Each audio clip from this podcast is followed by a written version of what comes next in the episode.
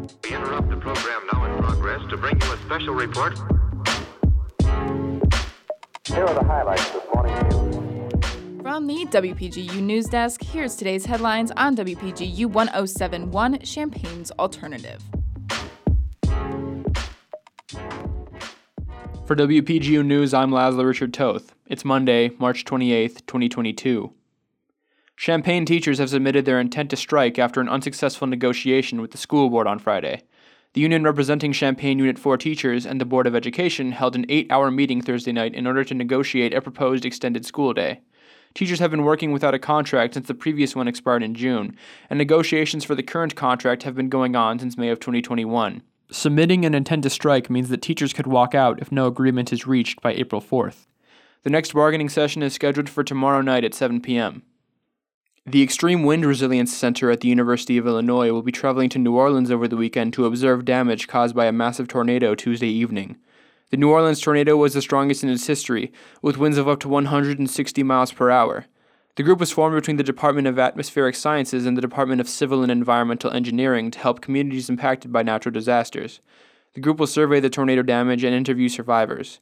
They hope to research ways to become better equipped for dealing with tornadoes.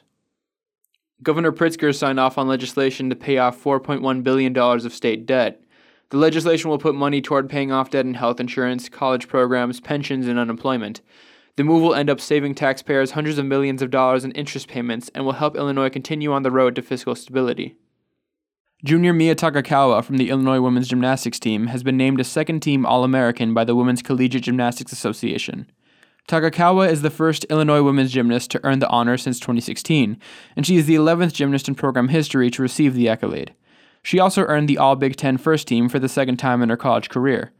Takekawa set a new program best all around score earlier in the season and is the only Fighting Illini gymnast to record two tens over the course of their career. She won a share of the beam event title at the Big Ten Championships on March 19th.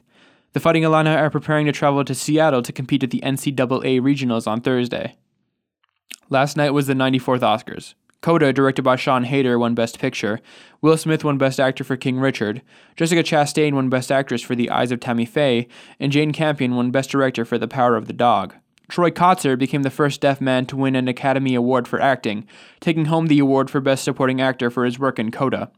Outside of wins and losses, a gossip worthy moment at this year's Oscars came when Chris Rock, who was presenting the Oscar for Best Documentary Feature, made a remark about Jada Pinkett Smith.